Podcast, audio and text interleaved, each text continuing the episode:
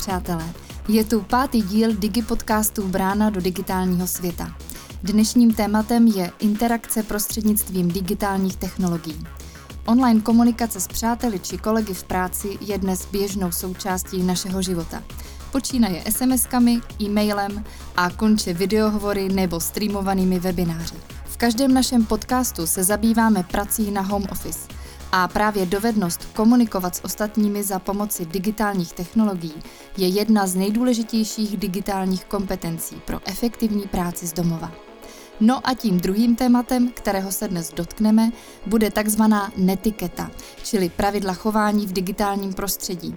Jak vést diskuzi v četech a diskuzních fórech, co lze respektovat a co už je za hranou slušnosti? A co musíme mít v online prostředí na paměti oproti běžnému rozhovoru? Pěkný poslech vám od mikrofonu přeje Zuzana Hanáková.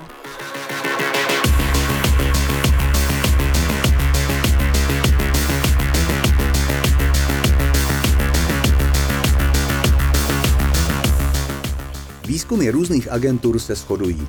Díky COVID-19 jsme online mnohem víc než kdy jindy. Digitální interakce dnes pokrývá vše, co během dne potřebujeme. Výzkum jednoznačně potvrdil fakt, jak moc je internet pro uživatele v životě důležitý a také, že hraje nezastupitelnou roli v osobním i pracovním životě, uvádí Michal Zachar, marketingový manažer českého Google.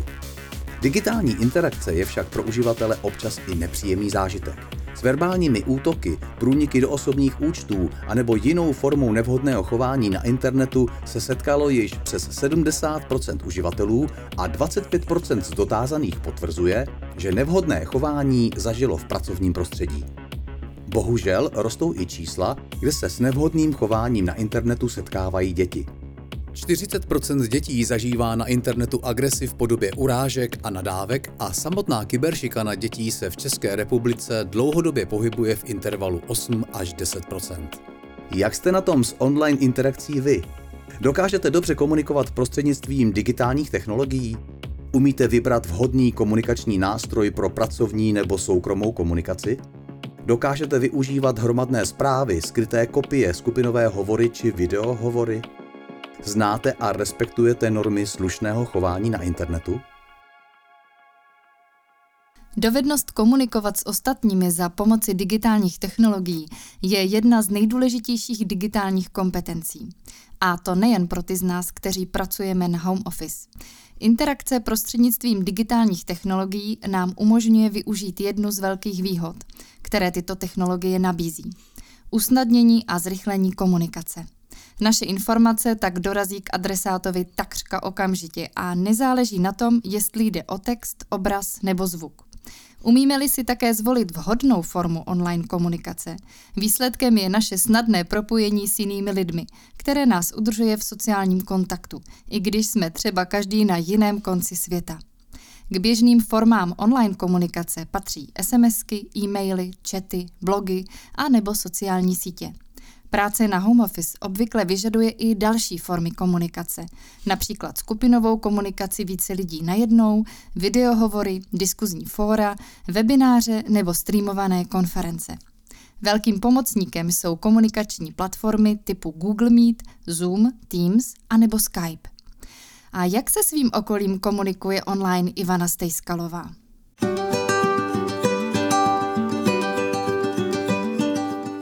Jsem ukecená ženská a mám spoustu známých a přátel. Když začaly mobilní telefony, modlila jsem se, aby někdo napsal nebo zavolal a já si mobil užívala. Dnes se občas modlím, aby hlavně nikdo nevolal a nebo nepsal, protože jsou dny, kdy chci mít klid. Kdybychom zůstali jenom u SMSek a volání, nebyla bych v tom tolik ztracená. Ale dnes se lidé ozývají i přes WhatsApp, Messenger, Skype, Instagram a jiné sítě a občas v tom mám docela chaos a musím si dokonce pamatovat, kde kdo funguje. Když třeba posílám fotky svým rodičům, musím pamatovat na to, že můj taťka používá Messenger, ale maminka zase WhatsApp. Taková dvojí práce s tím, než to všechno odešlu. Dnes má chytrý telefon a neomezená data skoro každý a tak pořád neustále něco pípá. Dokud jsme za SMS-ku platili 3,60, to jsme si sakra rozmysleli, co a v kolika znacích napíšeme a jestli budeme na každou zprávu odpovídat. A dokud neexistovala neomezená volání, hovory byly stručné a jasné. Dnes běžně s kamarádkami telefonuju hodinu a 10 minut, než nás operátor vypne a musíme se vytočit znovu, abychom si to dopovídali. A třeba u toho ležíme ve vaně nebo si dáme sluchátka a vaříme a navzájem slyšíme, jak nám cinká nádobí a hučí mixér. Což dost svádí k tomu, že člověk neví, kdy přestat a prokecá kolikrát kus odpoledne. Ze sociálních sítí mám Instagram a jako generace dnešních čtyřicátníků mám Facebook. Do dalších se raději nepouštím. Vím, že moje dcera používá ještě jiné sítě, ale já mám problém pohlídat už jen ty dvě. Nějak jsem v poslední době zaregistrovala, že omladina základních škol se na Facebook nějak nežene, protože je tam prý nuda a jedou v úplně jiných sítích. Za pár let bude možná Facebook taková parta seniorů, co se narodili před rokem 2000. Občas jsem se dostala do emočně vypjatějších komunikací v komentářích, protože jsem citový člověk, který rychleji mluví a píše, než myslí, a dávala jsem svým emocím velmi otevřený průběh. Často se to týkalo politiky nebo sdílení nějakých nesmyslných hoaxů, ale tlak jsem pak měla 200 na 180, klepala jsem se vnitřně a nemohla ani spát. A tak jsem v rámci prevence a duševního zdraví od těchto věcí upustila. A když už něco napíšu, snažím se publikovat jen věci humorné. A taky, když něco potřebuju. Stačí napsat do statusu, mám tady nějakého instalatéra a roztrhne se pytel s různými radami. Tímto způsobem už jsem nahodila plynový kotel, který se mi seknul během ledna a v bytě bylo 12 stupňů. Online naváděním jsem opravila přívod vody do pračky a našla kamaráda, který mi otevřel byt, když jsem si zabouchla dveře. A to prosím pěkně všechno zadarmo. Co teda fakt nemusím a přestala jsem na to úplně reagovat, jsou hromadné zprávy, většinou básničky a fotky k Vánocům, zajíčci k Velikonocům nebo fotky kytek k MDŽ. Já tam postrádám něco osobního a žádné emoce to ve mně neprobouzí a kdybych na vše měla reagovat, tak se uklikám. Už ani nestíhám reagovat na všechna přání k svátku a narozeninám. Ještě před pár lety mi přálo pár nejbližších. Dnes to jsou díky sociálním sítím stovky lidí. Asi před rokem se mě snažil svést jeden ženatý muž a napsal mi, abych si stáhla aplikaci Signal. Když jsem mu řekla, že jsem dostupná na jiných platformách a prozatím nic dalšího nechci, protože už tak na mě denně vyskakují čísla nepřečtených zpráv na ploše telefonu, odpověděl mi, že na signálu se dá nastavit, že zpráva po přečtení po pár vteřinách navždy zmizí a tudíž nehrozí, že by manželka odhalila, že si s někým píše. Takže ideální věc pro všechny nevěrníky a tajnůstkáře. Ten pán mě nezbalil ale ze zvědavosti jsem si signál stáhla a opravdu to fungovalo. Ale já jsem dost narazila. Můj život je uběhaný, hektický, někdy náročný a moc rychlý, takže se to podepsalo na mé krátkodobé paměti. V reálu to vypadalo tak, že mi někdo napsal, já odpověděla a pak ty zprávy opravdu zmizely. Ale když mi ten člověk druhý den odpověděl, vůbec jsem netušila, na co reaguje takže jsem se musela dotyčného nejdříve zeptat, co jsem psala já, aby mi to dávalo smysl. Bylo to jak u blbejch. A já se neustále jen utvrzovala, že jsem magor, který si nepamatuje, co den předtím napsal. A tak jsem se signálu zbavila. Píšu si jen přes aplikace, kde mám nějaké vlákno a můžu se vrátit do historie a plynule v konverzaci navázat. Někdy jsou dny, kdy vůbec nestíhám být na telefonu. A než se pak eh, všemi vzkazy na mailu, na sítích a v aplikacích prokoušu, stává se mi, že si ve čtvrtek přečtu zprávu, že jsem v úterý byla někam pozvaná. Takže poměrně často čtou mý přátelé ode mě zprávu. Promiň, čtu to až teď, ale dobrovolně v tom žiju. Stejně jako mnoho dalších lidí. I když si občas připadáme, že nás neustále někdo nahání, spamuje a vybízí ke komunikaci, málo kdo se těchto věcí vzdá, protože jsou zároveň často i užitečné, přínosné a pohodlné.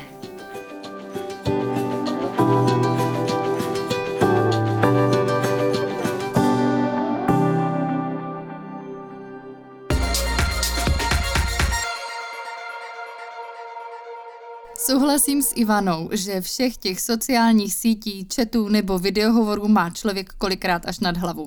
Co je moc, to je moc. Na druhou stranu se ale asi zhodneme, že online komunikace v rozumné míře je užitečná a dnes už vlastně nezbytná. Na Ivaně obdivuji, jak své digitální sociální kontakty umí využívat v praktickém životě. No, nevím, jestli bych uměla nahodit kotel tak říkajíc přes Facebook. Milí přátelé, i dnes přivítáme v našem podcastu, tentokrát opět na dálku, z Olomouce milého hosta. Je jim pan Kamil Kopecký. Dobrý den. Dobrý den. Kamil Kopecký je český vysokoškolský pedagog působící na Univerzitě Palackého v Olomouci. Orientuje se na oblast rizikového chování v prostředí internetu a na moderní IT ve vzdělávání. Specializuje se zejména na kyberšikanu, sexting, kybergrooming, rizika sociálních sítí a ochranu osobních údajů v prostředí internetu. Dostat poštou ručně psaný dopis nebo blahopřání na kvalitním voňavém papíře je už pomalu vzácnost. Nicméně, takový dopis má zcela jistě stále vysokou hodnotu, především citovou. Když občas ještě nějaký takový dopis dostanu, nutí mě udělat si čas, sednout si a v klidu si ho přečíst. E-maily obvykle takhle neprožívám. Nicméně, a osobně říkám bohužel, psaní dopisů není v dnešní době už moc praktické. Většina z nás žije rychle a chce také rychle komunikovat. Říkali jsme si, že právě rychlost a jednoduchost je nespornou výhodou online komunikace. Kamile, jaké další výhody online komunikace byste zmínil? Mm-hmm. Tak kromě té rychlosti a jednoduchosti bych určitě zmínil i pohodlnost a intuitivnost, plus možnost používat eh, tu komunikaci napříč zařízeními. V podstatě, pokud máme mobilní telefon, tablet, počítač, notebook, tam všude můžeme bez problému používat spoustu komunikačních nástrojů, které nám umožní eh, překonat velké vzdálenosti.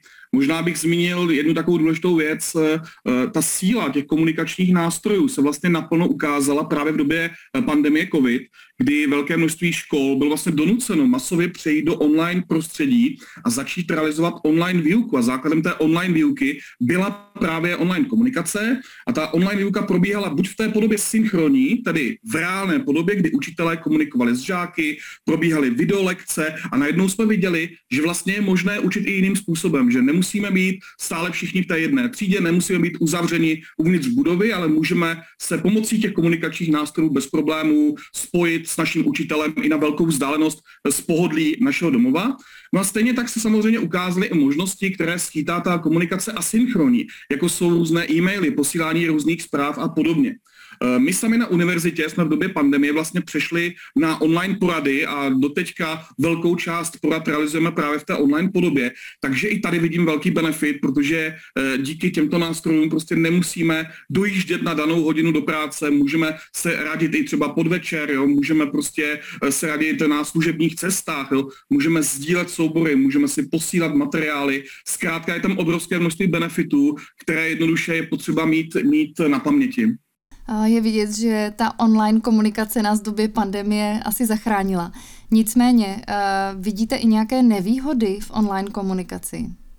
Tak samozřejmě online komunikace má celou řadu nevýhod. Možná tou, tou základní a tou první nevýhodou je, že skutečně při online komunikaci e, nekomunikujeme přímo. Prostě je tam omezené vyjádření emocí, je tam omezený ten mezilidský kontakt. Zkrátka e, nedokážeme dost dobře vyhodnocovat třeba neverbální komunikaci. Jo. Nemůžeme si třeba podat ruce, nemůžeme se prostě poplácat po rameni. Jo. Chybí nám tam takový ten mezilidský kontakt hmatatelný, ten živý. Takže my se to snažíme samozřejmě nějakým způsobem nahradit pomocí různých emot emotikonů, jo, pomocí smajlíků, pomocí různých nálepek, animací a tak dál, ale všecko jsou to pouze náhradní řešení. Prostě za mě samozřejmě ta nejlepší, ten nejlepší způsob, jak komunikovat, je tváří tvář přímo v reálném místě, v reálném prostoru, prostě v kanceláři, v učebně, doma. Jo. Takže to je první za mě nevýhoda, že skutečně tam není ta přímá komunikace s tím člověkem úplně jako stoprocentní. Další nevýhoda je samozřejmě závislost na těch technologiích, na technologickém vybavení. My teď spolu třeba komunikujeme na nějakou vzdálenost do Olomouce, třeba stovky kilometrů, ale kdyby nám vyply prout, jo, kdyby prostě skolabovali počítače, kdyby nefungoval internet, tak komunikovat prostě nemůžeme. Takže jsme velmi závislí na té technice, na elektřině, na podobných věcech. Jo. Takže to vnímám jako samozřejmě další nevýhodu. Eh, co se týče další nevýhody spojené s komunikací, je to přehlcení informacemi. V podstatě eh, tím, že jsme zvyklí komunikovat v tom online prostředí, tak zkrátka dostáváme obrovské množství zpráv, dostáváme stovky e-mailů, dostáváme stovky různých příloh a podobně. Prostě eh, a často nám nezvládá kapacita, prostě musíme si naplánovat svůj volný čas, často pracujeme třeba i v noci, protože víme, že nám prostě večer kdokoliv pošle nějakou zprávu, na kterou my chceme sami reagovat. Takže cítím tam velkou nevýhodu i v tom přehlcení. Zatímco u běžné komunikace, tam zkrátka jsme omezeni nějakým prostorem, nějakým časem, eh, ne, neprobíhá současně dalších deset komunikačních kanálů, tak v té online komunikaci jsme přesyceni těmi informacemi. No a samozřejmě nesmíme mm, vlastně zapomenout na věci, které jsou spojené přímo s mou profesí a s tím, čím se zabývám, a to jsou nejrůznější rizikové komunikační fenomény, eh, které se týkají jak dětí, tak i dospělých uživatelů internetu. Tady bych mohl zmínit nejrůznější formy agrese, různé formy hatingu. My něco napíšeme na internet a najednou získáme nějakou negativní odezvu. Jo. Zmínil bych určitě ukázku třeba nějakého rizikového seznamování, jo, kdy samozřejmě chceme se seznamovat s novými lidmi, ale ne vždy je ten na té druhé straně skutečně tím, za koho se vydává. Takže my třeba podle profilu si uděláme nějakou představu o tom člověku, ale ve skutečnosti on může vypadat úplně jinak, může být jiného pohlaví, jiného věku. Jo. Samozřejmě rizika jsou spojená třeba i se sextingem. Velké množství dětí i dospívajících osob dobrovolně sdílí vlastní intimní materiály v online prostředí ve formě videí, ve formě fotografií. No a to může potom vést třeba k nějaké formě útoku, jo, k nějaké formě vydírání, vyrožování a podobně. No a v posledních letech skutečně razantně vzrostly, vzrostly takové dvě oblasti, co se týče rizikové komunikace. Jedna ta oblast jsou online podvody. Prostě zažíváme posledních deset let masivní nárůst online podvodů, kdy nám chodí různé podvodné zprávy, podvodné e-maily, my na ně nějakým způsobem reagujeme. No a samozřejmě nesmíme zapomenout také na dezinformace. Jednoduše online prostředí je tak široké, je, ten svět je tak strašně jako neomezený a plný informací, že je často velmi obtížné rozlišit, co je vlastně pravda a co je lež, co odpovídá faktům a co je naopak třeba jenom nějaký názor nebo nějaký dojem. Jo. Často je taky obtížné zjistit komunikační záměr toho člověka, co třeba nějakou zprávu vypustil na internet, co všechno to může způsobit. Jo. Takže za mě určitě velkým rizikem jsou dezinformace, které jsou spojené s tou masovou online komunikací, především eh, v prostředí online eh, sociálních sítí. Já bych se ještě vrátila k těm rizikům uh, směrem k dětem. A Ivana ve Fejetonu zmiňovala komunikaci prostřednictvím sociálních sítí, jako je Facebook a Instagram. Pro řadu rodičů je noční můrou třeba síť TikTok, na kterou děti často chodí. Já vím, že téma těch sociálních sítí je opravdu povídání na mnoho hodin. Nicméně, mohl byste zmínit ty nejčastější nebezpečí Eh, předně eh, malé děti, to znamená děti, které se pohybují na hranici puberty, mezi třeba 12. a 13. rokem života, tak je ani tak nezajímá sociální síť Facebook, je zajímá právě hlavně Instagram, TikTok a zejména komunikační nástroje, jako je třeba Discord, jako je Messenger, jako je WhatsApp a podobně. Ten Facebook, on přichází daleko později, až v nějakých 17-18 letech, kdy teprve tehdy už ten dospívající člověk naskočí na Facebook, ale co se týče dětí, tak samozřejmě tam eh, je to spíš spojeno právě s tím již zmíněným TikTok TikTokem nebo podobnými, podobnými sociálními médii. Tak já, jako to základní riziko, které je samozřejmě spojené se všemi těmi sociálními sítěmi a dětmi, je především to, jak dítě nakládá s vlastními uh, osobními údaji v rámci těchto sociálních sítí. Zkrátka, když vezmeme na Instagram a začneme na tom Instagramu sledovat profily, komunikovat s ostatními lidmi, tak je potřeba si uvědomit, že prostě i my sami o sobě něco sdílíme a to něco, co sdílíme, může být samozřejmě různým způsobem jako zneužito. Jo. S tím se logicky pojí i nastavení bezpečnosti, takže abychom se mohli chovat bezpečně, tak je potřeba mít zabezpečený profil, silné heslo, dvojfázové ověřování, jo, nemít tam příliš uh, citlivé informace a, a podobně. Jo. Uh, samozřejmě problémem je, že cokoliv na tu sociální síť vypustíme jako dítě, tak se může setkat s tou negativní odezvou. To znamená, u dětí je typická třeba kyberšikana. Eh, podle dat, které máme k dispozici, můžeme říci, že, že ty vážné formy kyberšikany, která je velmi často spojena právě s TikTokem nebo s Instagramem, tak ty zažívá zhruba 8 až 10% dětí. Nicméně asi 40% dětí má zkušenosti s agresí, s nadáváním, s urážením, s takovými těmi běžnými formami. A to je to, co jim vlastně úplně nejčastěji hrozí, že mi oni něco napíší, něco publikují a najednou se mohou setkat s nějakou negativní odezvou. Jo. E, dalšímu tomu riziku, které je opravdu typické pro ty sociální, sociální sítě, je vlastně e, seznamování. Jo. Když se ptáme rodičů a učitelů, jaké téma považují ve škole za to úplně nejdůležitější, tak je to téma, které je spojené se seznamováním, především s takzvaným kybergroomingem, což je takový zvláštní cizí termín, který v podstatě označuje e, komunikaci dospělé osoby, která se snaží přivést dítě na osobní zkusku a v podstatě dítě, které se dostává do věku puberty a začne dospívat, tak se přirozeně chce seznamovat s dalšími lidmi, chce navazovat nejrůznější kontakty, chce prostě se bavit, chce mít co nejvíc online přátel a podobně. A bohužel se může stát, že v rámci té komunikace, třeba na té sociální síti, narazí na někoho, jehož záměry nejsou úplně čisté, na někoho, kdo třeba vůbec není dítě, může to být třeba dospělá osoba, která může na to dítě nějakým způsobem jako zaútočit. Takže tohle se taky děje. Neděje se to v tak velké míře jako kyberšikana, ale každopádně je to, je to eh, velmi nebezpečná riziková záležitost a velmi doporučuji rodičům a školám eh, zaměřovat se na toto téma a vysvětlovat dětem, jaká rizika jsou spojena eh, právě s touto online komunikací, spojenou s tím seznamováním. No a samozřejmě velký problém, a ten je hlavně spojený s tím TikTokem, je přehlcení informacemi, kdy vlastně k tomu dítěti se dostává obrovské množství obsahu a část toho obsahu je prostě závadná. Jo? Můžeme říci, že ne každý obsah je vhodný pro každé dítě. Existuje fenomén, který se jmenuje rizikové výzvy. A rizikové výzvy to znamená, že dítěti přijde třeba nějaké video, které ho vyzývá k napodobení té aktivity, která je na tom videu vidět.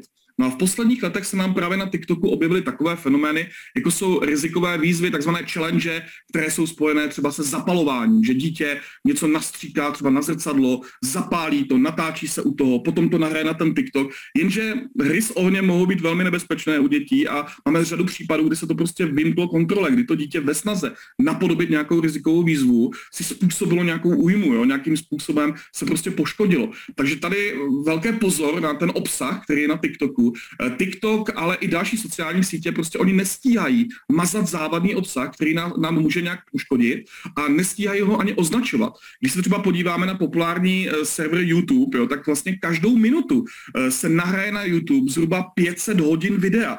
Jo, není vlastně v lidských silách, ani v, eh, v silách umělé inteligence, ani v silách prostě současných technologií projet všech těch 500 hodin v tak krátkém časovém intervalu, aby jsme byli schopni označit, co prostě je a co není jako záva, závadné eh, pro to dítě, minimálně co se týče třeba nějakého věkového limitu a podobně. No a v posledních letech samozřejmě eh, je tady to téma dezinformace, protože samozřejmě i děti reagují na dezinformační obsah, aktivně sdílejí různé dezinformační zprávy. Dezinformace to není názor, to je prostě něco, co není pravda a ty děti samozřejmě sdílejí i ty nepravdivé informace, které k ním proudí skrz ty sociální sítě. No a samozřejmě problémem, který není tak ani o té rizikové komunikaci, ale jako spíše o nějakém zdravém přístupu k technologiím, je to, že všechny tyhle sociální sítě a média žerou strašně moc času. To znamená, dítě tráví obrovské množství prostě času v tomto prostředí. Je to neuvěřitelně zábavné, určitě každému rodiči doporučuji nainstalovat si do mobilu třeba TikTok, TikTok můžete používat a nepotřebujete mít eh, registrovaný žádný uživatelský účet a zkuste si ten TikTok prostě projíždět. Jak dlouho to jako rodiče zvládnete, jo? Je to skutečně plejáda, je to nekonečná zeď plná krátkých videí, které jsou narvané emocemi, zážitkem, mají vás pobavit, mají vás vybudit, třeba ke sdílení a tak dál. No, vyzkoušejte si to, určitě ta zkušenost se nedá, nedá ničím nahradit. No je vidět, že těch nástrah směrem k dětem je celá řada. Nicméně, když vás tak poslouchám, já myslím, že se to netýká jenom dětí, ale i nás dospělých. A když pracuji například na home office, eh, tak i já mám tendenci občas otevřít Facebook, podívat se na WhatsApp, eh, do toho číst e-maily, zkrátka ztrácím čas, kde se dá. Jak, Kamile, nebýt otrokem sociálních sítí? Existují nějaký pomocníci? Jak tomu nepropadnout? Tak hned na úvod eh, chci říct, že ono nemá smysl demonizovat sociální sítě či komunikační nástroje. Je to skutečně hlavně o nás, o tom, jak ty nástroje budeme používat. A jestli budeme používat pozitivně nebo zdravě, a nebo jestli negativně, jestli to budeme přehánět. Je to, je to jako s každou jinou aktivitou v našem životě. Prostě pokud něco extrémně přeháníme, tak nám to může přerůst přes hlavu a rozvinou se to třeba v nějakou behaviorální závislost. Jo. Takže potom už budeme mít ty znaky závislosti, ale je to hodně podobné, jako když máme třeba závislost na čokoládě, nebo třeba kávě, nebo na nakupování, nebo na uklízení. To všechno jsou taky závislosti, jo, prostě přeháníme to. Každopádně existuje spoustu možností, jak nějakým způsobem omezit tady ty naše závislostní projevy a uh, já mám několik takových doporučení. To první doporučení je doopravdy si naplánovat, e, kdy budeme ty sociální sítě a sociální média prostě používat. Jo? Pokud máme pracovní den, tak si třeba řekneme, v 8 ráno si otevřeme sociální sítě, načerpáme informace, přečteme si feed, zodpovíme zprávy na Messengeru, no a potom se k těm sítím třeba vrátíme zase večer. Ale nebudeme průběžně v průběhu toho dne prostě pravidelně reagovat na to, co po nás ty sociální chtějí, sítě chtějí. Jo? Takže to vidím jako takovou první věc, nastavit si fakt, kdy přesně to používá a dobře si plánovat v rámci dne aktivity. Prostě je čas, kdy potřebujeme pracovat, v ten moment bychom asi neměli být na sociálních sítích, pokud vyloženě ty sociální sítě nepoužíváme k té práci, jo. A pak je zase čas na zábavu po té práci, jo, kdy bychom zase měli relaxovat. Tak klidně v rámci relaxace můžeme ty sociální sítě použít.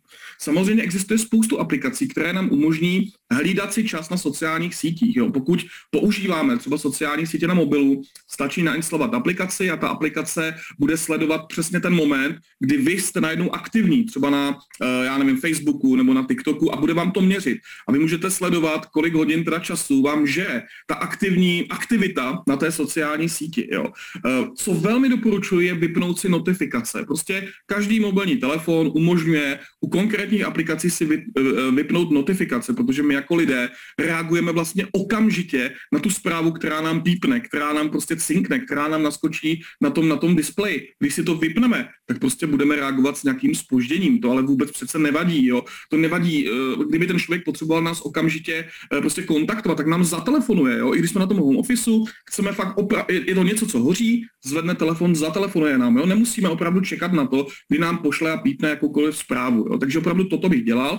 No a u malých dětí tam doporučuji od eh, útlého věku, jakmile dítě dostane první mobilní telefon, první tablet, první počítač, tak mu nainstalovat nějakou aplikaci rodičovské kontroly, ono se tomu říká parental control, což jsou aplikace, které umožní nastavit třeba večerku, jo, kdy se ten mobil prostě uzamče a to dítě už ho nebude moc používat. Jo. Nebo, nebo ta aplikace umí nastavit, jak dlouho může používat konkrétní aplikaci. Třeba na YouTube může trávit jenom 30 minut denně, jo. na TikToku třeba 30 minut denně. Tohle všechno můžeme jako rodiče prostě regulovat. A je to velmi dobré pro to, abychom vypěstovali u toho dítěte nějaké prostě zdravé návyky, aby to dítě mělo čas i na jiné aktivity, které třeba nejsou spojené s tím počítačem a mobilním telefonem. Nicméně to, co platí pro děti, samozřejmě platí i pro dospělé. I my se velmi často chováme neúplně ideálně a prostě reagujeme a ty sociální sítě jsou prostě součástí našeho života. Ano, takže co pro děti platí i pro nás dospělé a měli bychom tím začít. Pojďme si tedy na závěr tohoto bloku zhrnout nejobvyklejší formy online komunikace. Jaké aplikace nám při online komunikaci pomáhají?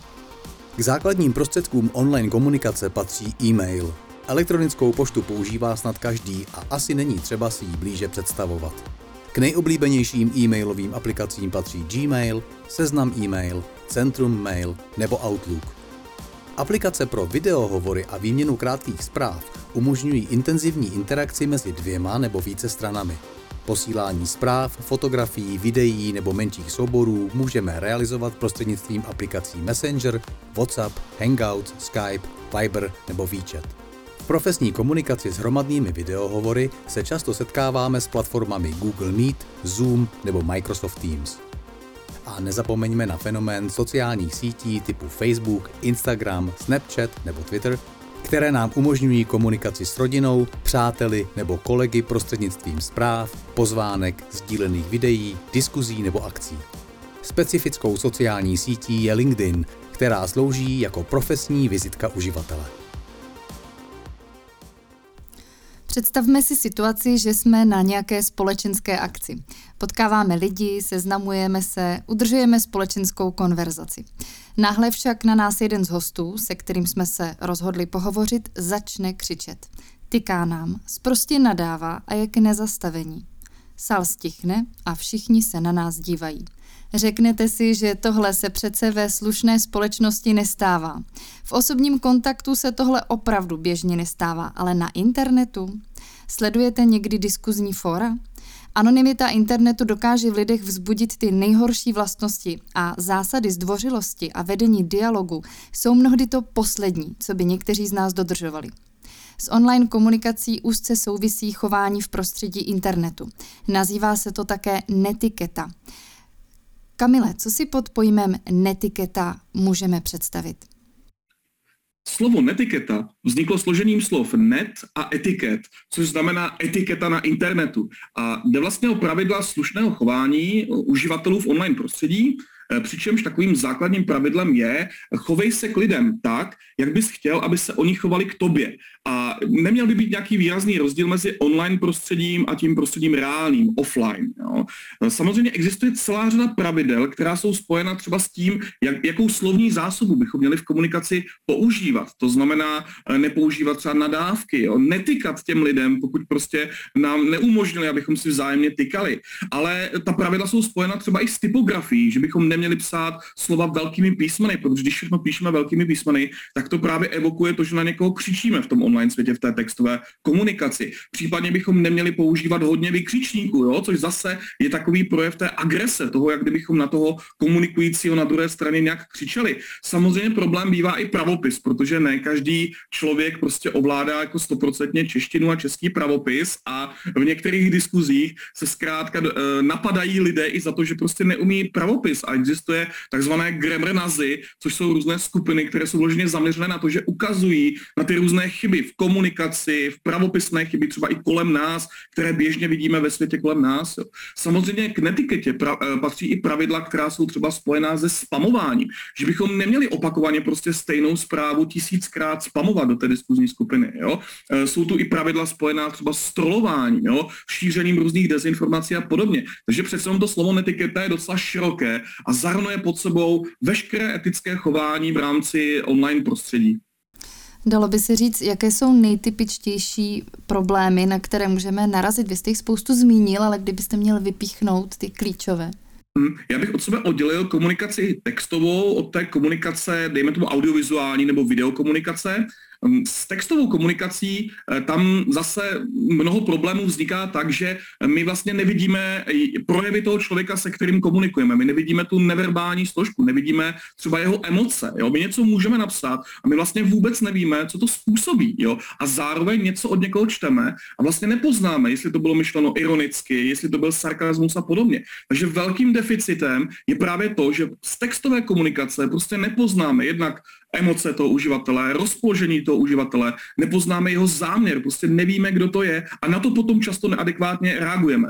Ono tohle je nádherně vidět u kyberšikany, prostě u kyberšikany, která velmi často probíhá v té textové podobě, tak útočník, ten píše oběti velmi urážlivé a bolestivé zprávy, jo, a bývá velmi drsný, protože on vlastně nevidí reakci té oběti, on nevidí, jestli ta oběť třeba nepláče, jo, on nevidí, co ten jeho text způsobil. A proto v tom prostě vesele pokračuje protože si prostě myslí, že to nemá takový dopad, jaký to reálně má. A kdyby to třeba viděl, kdyby viděl ty emoce, kdyby viděl, jak ta oběť jako reaguje, eh, tak by si uvědomil, že způsobuje bolest. Jo. Velmi často u lidí platí to, čemu se říká disinhibiční efekt, že jak kdyby nejsou zodpovědní za to, co píší v online prostředí, jak kdyby ten svět online byl nějaký odlišný od toho světa offline, jak kdyby to nebyla ta stejná osoba, jak kdyby to bylo jenom nějaké alter ego, jo, ale nebyl to ten člověk sám, takže lidé si prostě v té komunikaci dovolují obrovské množství prostě věcí, které si v tom běžném reálném světě jednoduše jako nedovolí. A zároveň bych upozornil na problémy, které jsou spojené s videokomunikací. My vlastně velmi často hovoříme pomocí webkamer, bavíme se skutečně jako naživo, vidíme se vzájemně, vidíme obličeje, vidíme emoce, vidíme i gesta, tohle všechno vidíme, ale nevíme, že existuje problém, který se jmenuje webcam trolling nebo webcam black, blackmailing, eh, což je vlastně taková nová forma rizikového chování, kdy my s někým komunikujeme, ale my můžeme také udělat i to, že místo toho našeho obrazu tomu člověku promítneme předtočenou videosmyčku. Takže my si třeba myslíme, že hovoříme s ženou, prostě koukáme na sebe, máváme na sebe, ta žena nám třeba napíše, eh, že jí nefunguje mikrofon, ale bude vidět, jo? to znamená, my ji fakt reálně vidíme, ona opravdu se hýbe, všechno vypadá v pořádku, ale ve skutečnosti to byla jenom přetočená smyčka, která byla použita místo toho obrazu z té webkamery. A to se používá stále častěji, třeba u dospělých lidí, při útoku, třeba na muže. Jo, muž se seznámí s nějakou ženou, komunikují pomocí jako webkamery, baví se, je to všechno v pohodě, jenže celou tu dobu místo té ženy komunikoval muž, ta žena byla jenom nahraná na videosmyčce a uh, ten muž, ten, ta oběť, tak ta vlastně uvěřila všemu, co od té ženy získala a pak třeba došlo k nějakému i intimnímu kontaktu a podobně. Jo? Takže nevěřme stoprocentně i eh, tady té videokomunikaci a vždycky si ověřme, s kým se bavíme. A pokud nám někdo fakt říká, že nefunguje mikrofon, jo, ale je ten člověk jako vidět, tak je vysoká pravděpodobnost, že nám prostě lže, že nás chce nějak zmanipulovat, že prostě s námi chce něco, něco zlého jako udělat. Tak já doufám, že dneska tady opravdu máme Kamila Kopeckého na dálku. jo, mluvím. tak jsme si to právě ověřili a můžeme pokračovat. Kamile, jak se v online prostoru tedy správně chovat? A například uh, účastním se nějaké diskuze pod článkem na spravodajském webu, jak tam mohu vystupovat, abych nikoho neurazila, ale naopak, abych uměla odrazit i nějaký nepříjemný výpad na druhé straně. Hmm tak tady je vlastně důležité odlišit, co vlastně chceme. Když vstoupíme do nějaké diskuze a ty tam čteme ty zprávy, čteme tam ty názory, tak si musíme uvědomit, co reálně chceme. Tak buď chceme skutečně diskutovat, neboli chceme být aktivní a chceme skutečně polemizovat a dávat argumenty a podobně, a nebo nám stačí pouze vyjádřit svůj názor, který v té situaci není zastoupen. Jo? Protože ono je potřeba si uvědomit, že to, co vidíme v online prostředí, to vlastně není věrný eh, odraz populace, protože drtivá většina populace pravidelně se do diskuzí prostě nezapojuje. Jo? To, co vidíme, to je jenom takový hodně zkreslený obraz a to může hodně zkreslit naše představy o tom, eh, jaká je reakce veřejnosti třeba na nějakou konkrétní událost. Jo? Třeba Česká televize zveřejní nějakou zprávu, když se podíváte eh, pod, pod komentá- na, na komentáře pod tou zprávou, zjistíte, že tam je obrovské množství třeba negativních ohlasů a podobně, ale když potom uděláte fakt výzkum veřejného mínění, zjistíte, že veřejnost se na to dívá úplně obráceně. Jo? Takže skutečně je potřeba říci, jestli chceme diskutovat. A když už chceme diskutovat, tak vždycky platí pravidlo diskutovat prostě slušně, diskutovat věcně, využívat zdroje, jo? takže když něco tvrdíme, tak doopravdy dát tam i ten odkaz na ten zdroj, jo? podkládat své komentáře, argumenty, ať to prostě není jenom planá debata, ale pozor, vždycky musíme počítat s tím, že i když budeme super skvělý v komunikaci, budeme diskutovat slušně, věcně a tak dál, tak je prostě šance, že narazíme na nějakého trola, na někoho, kdo, koho nebudou zajímat naše argumenty, kdo se prostě přišel jenom prostě hádat. Jo. A tady doporučuji, ono doopravdy i v tom online světě platí, že násilí plodí násilí. Pokud na nás někdo začne agresivně útočit a my začneme agresivně útočit na něj, tak se to násilí bude prostě stupňovat jo, jako a bude růst. Jo. Takže tady doporučuji prostě ty věci ignorovat, pokud je někdo na nás prostý, tak buď ignorovat nebo zabanovat, nebo prostě se s ním jako nebavit. Nemá smysl diskutovat s někým, kdo koho nezajímají naše argumenty. On se nepodívá na ty naše zdroje, jo? Je to plítvání časem.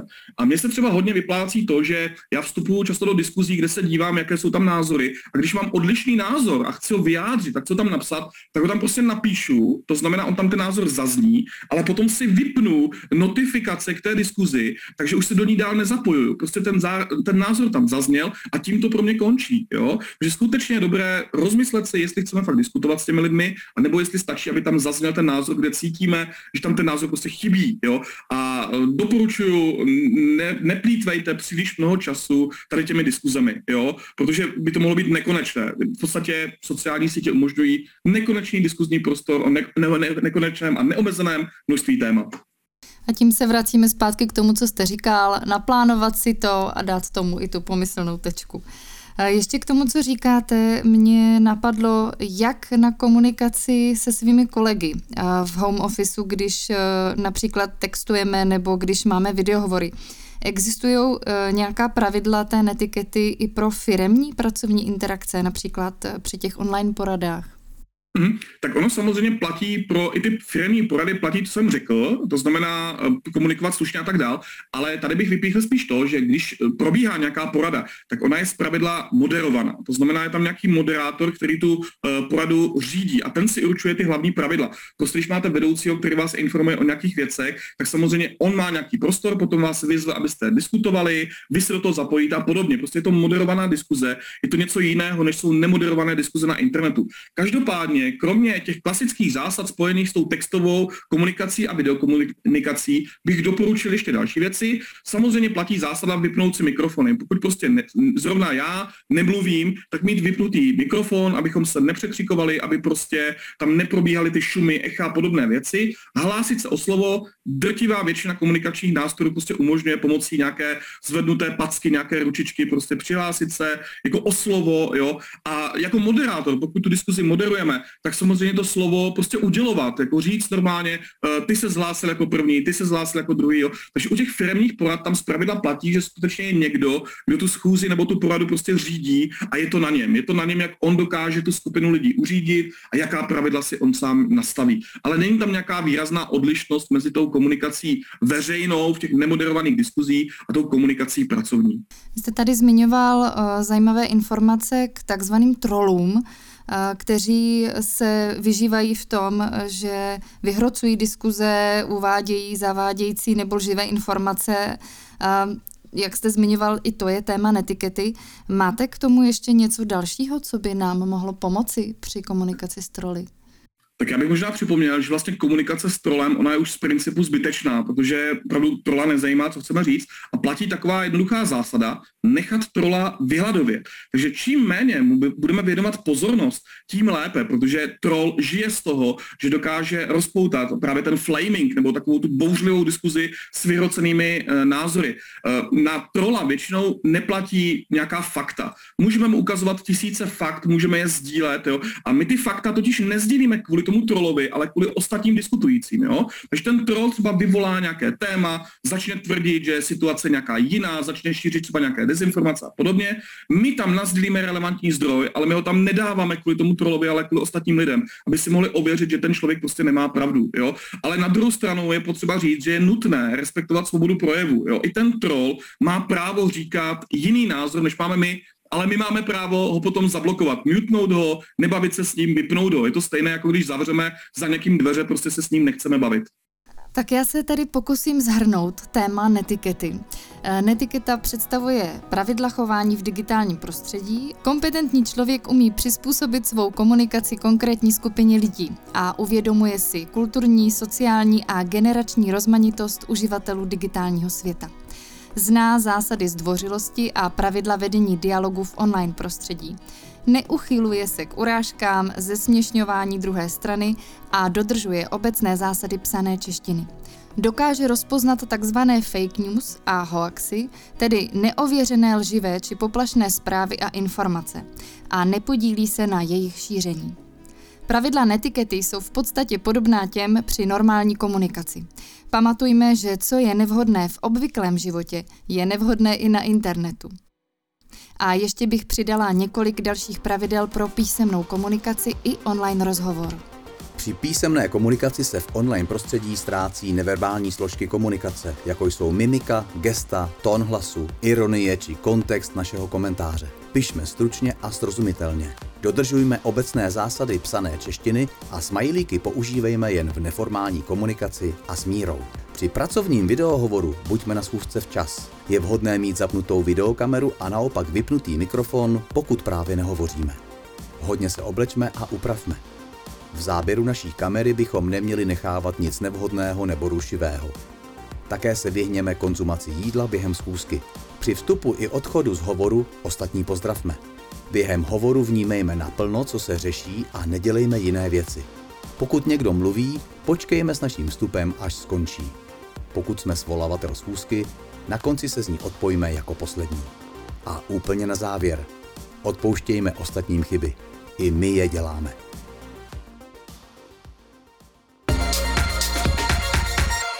Fantazírujeme. Pojďme si zafantazírovat. Už v minulých podcastech jsme zmiňovali umělou inteligenci. Zasahuje stále více do našich životů. Používáme osobní asistenty v chytrých telefonech, autonomní vozidla či drony jsou stále chytřejší, chytré termostaty nám doma hlídají teplotu, navigace v autě nás vyvede ze zácpy a internetové vyhledávače nám poskytnou informace na míru. Do oblasti umělé inteligence patří i tzv. chatboti – tedy aplikace, které pomáhají usnadnit automatické procesy. Jednoduchý příklad. Zavolám na zákaznickou linku a v konverzaci s chatbotem se postupně doberu řešení a nebo jsem spojena s kompetentní osobou. No mě teda docela fascinuje, když se mnou v nějaké firmě komunikuje chatbot, který mi odpovídá na otázky, třeba ohledně služeb nebo výrobku té dané firmy. A s tím souvisí i moje fantazírování. Nasadím si virtuální brýle a najdu si firmu, kde si chci něco koupit. A tam se potkám s umělou inteligencí v podobě prodavače nebo prodavačky, kteří mě ukážou vše jako v reálu. Zboží uvidím, vyzkouším, objednám a zaplatím. Kamile, co vy na to?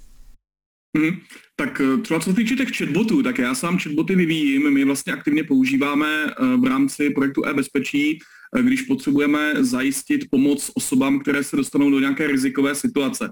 Například, například nám napíše klient ve tři hodiny v noci, že má nějaký problém, že zažívá vydírání, vyhrožování a chatbot ho navede k tomu řešení, takže on mu řekne, co zažíváte za situaci, jak postupovat a tak dál.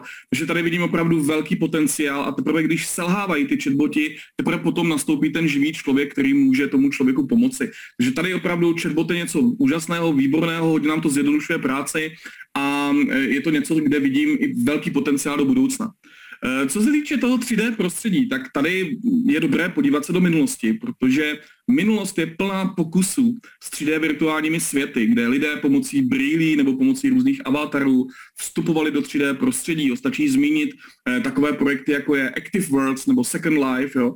ale tohle všechno v podstatě upadá, to všechno jde do zapomnění.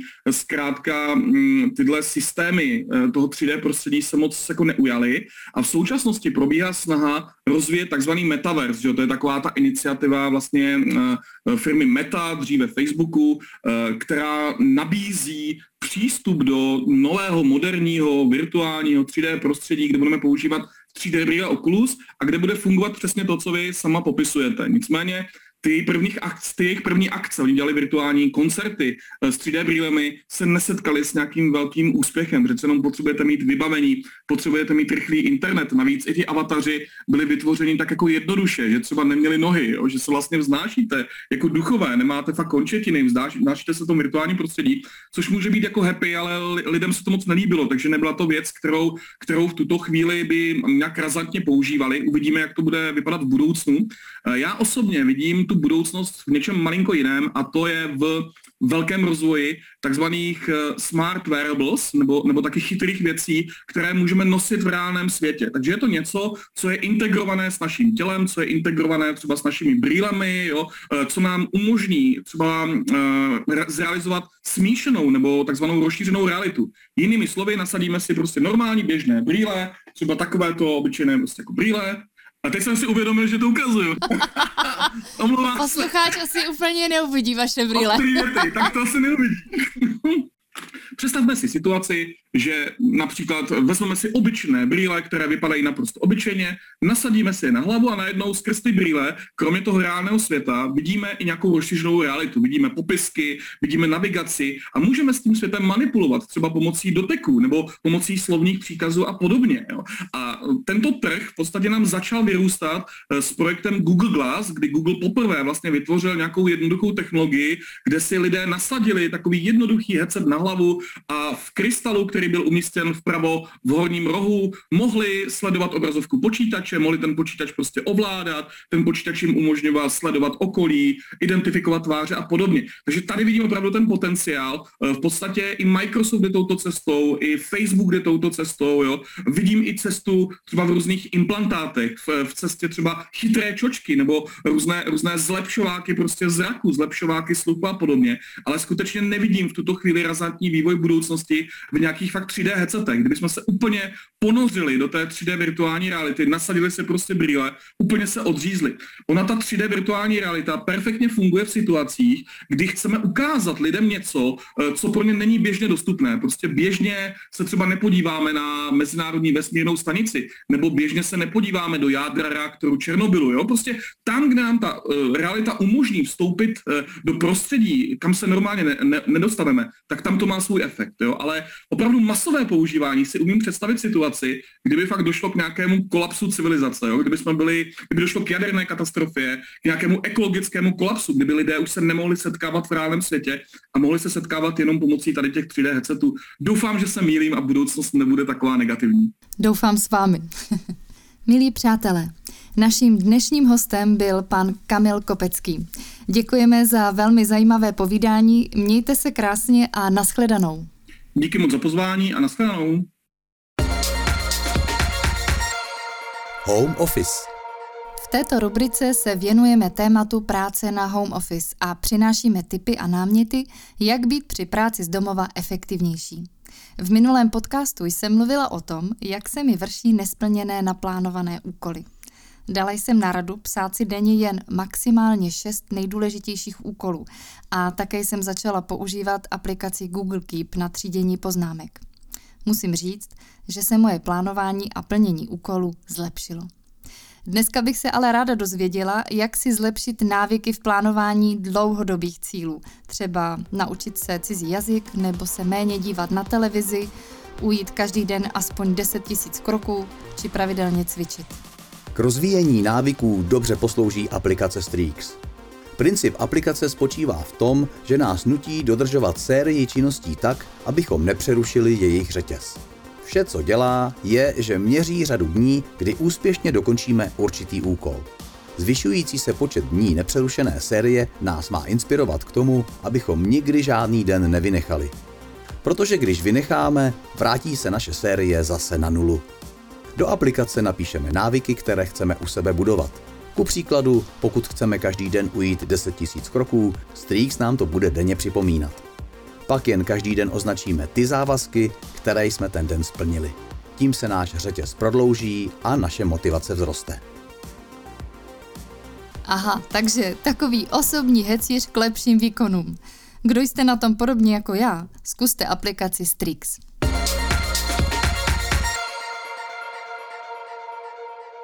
Milí přátelé, náš podcast na téma online komunikace a pravidla chování na internetu se chýlí ke konci. Díky, že jste si nás pustili. V dalším díle se budeme věnovat sdílení informací prostřednictvím digitálních technologií. Naše podcasty najdete na Spotify, Apple Podcast, Google Podcast, na www.portaldigi.cz a na nejpoužívanějších sociálních sítích. Hezký den a nezapomeňte, i na internetu platí stejné morální zásady jako v reálném světě.